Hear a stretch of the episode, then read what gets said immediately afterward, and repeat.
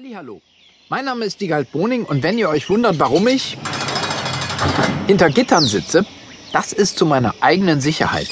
Ich habe mir Gitter an die Fenster meines kleinen Tonstudios gebaut, weil es heute um Raubtiere geht. Die meisten von denen haben riesige, scharfe Zähne oder gemeine Krallen. Oder sie können einen vergiften oder ertränken oder einwickeln oder zerquetschen oder so. Davor sind wir hier drin alle ziemlich sicher. Bei mir ist es natürlich trotz der Gitter ganz gemütlich. Zum Beispiel habe ich ein weiches Sofa hier, ich habe ein Telefon, ein Mikrofon und ich habe einen Sessel für Gäste, die ich interviewe. Und selbstverständlich habe ich mein Bücherregal. Da kann ich schnell mal reingreifen und in meiner Sammlung unglaublich schlauer Bücher nachschlagen, wenn was unklar ist. Zum Beispiel die Frage, was ist eigentlich ein Raubtier? Welche Tiere rechnet man dazu? Ich habe nämlich erst gedacht, alles, was andere Tiere fängt, ist ein Raubtier. Die Biologen haben aber eine andere Einteilung.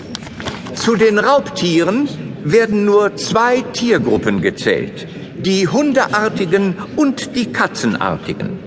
Das sind insgesamt nur etwa zweihundertsiebzig Arten. Zu den Hundeartigen gehören unter anderem die Wölfe und Bären, aber natürlich auch Pudel und Schäferhunde. Auch die Robben werden dazu gerechnet.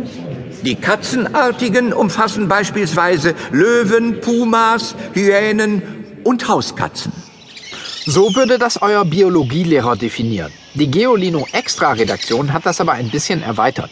Raubtier ist für uns heute mal alles, was auf die Jagd geht. Oder, ganz schlicht ausgedrückt, was andere Tiere frisst. Punkt. Da sind dann auch Vögel dabei, Schlangen und Insekten. Auf diese Art sind wir ein bisschen weniger wissenschaftlich, aber dafür interessanter. Und ich kann euch vom Seelöwen bis zum Marienkäfer alles vorstellen, was irgendwie mit Jagen zu tun hat. Wir können uns sogar um Tiere kümmern, die es in unserer heutigen Welt gar nicht mehr gibt, weil sie längst ausgestorben sind. Ein solches Tier war der Terrorvogel.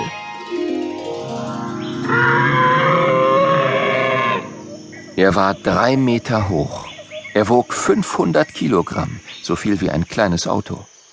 Sein kräftiger, krummer Schnabel war so lang und breit, dass er ein Kaninchen mit einem einzigen Haps hätte verschlingen können. Würde ein Mensch jemals einem solchen Wesen begegnen, er würde besser laufen, so schnell er kann. Allerdings wohl vergeblich. Der Terrorvogel konnte bis zu fünfzig Kilometer pro Stunde schnell laufen. Da genügt selbst ein Fahrrad nicht zur Flucht. Zum Glück für uns sind diese kolossalen Räuber vor zwei bis drei Millionen Jahren ausgestorben.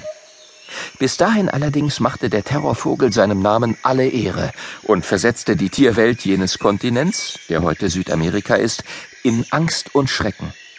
Er war der Alleinherrscher über die weite Gras- und Waldlandschaft. Kein Tier konnte es mit ihm aufnehmen, obwohl er nicht fliegen konnte. Erst allmählich kommen Wissenschaftler dem Riesen auf die Spur. Vor kurzem fanden Forscher im Süden Argentiniens einen Mittelfußknochen und einen Schädel. Der war einundsiebzig Komma sechs Zentimeter lang, so lang wie ein Pferdekopf. Sie hatten damit das größte je gefundene Vogelfossil entdeckt. Sein Alter? Etwa vierzehn Millionen Jahre.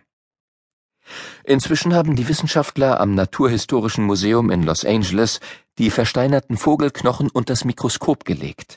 Sie konstruierten ein Computermodell der Beine und berechneten so eine Laufgeschwindigkeit des Tieres. Über Jahrmillionen hinweg müssen sie in Südamerika an der Spitze der Nahrungskette gestanden haben. Sie hatten also keine Feinde und gingen umso erfolgreicher selbst auf Jagd.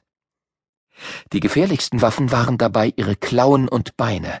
Auf denen kamen sie nicht nur rasend schnell voran, mit ihnen stachen und traten sie wie Kung-Fu-Kämpfer auch ihre Opfer zu Tode.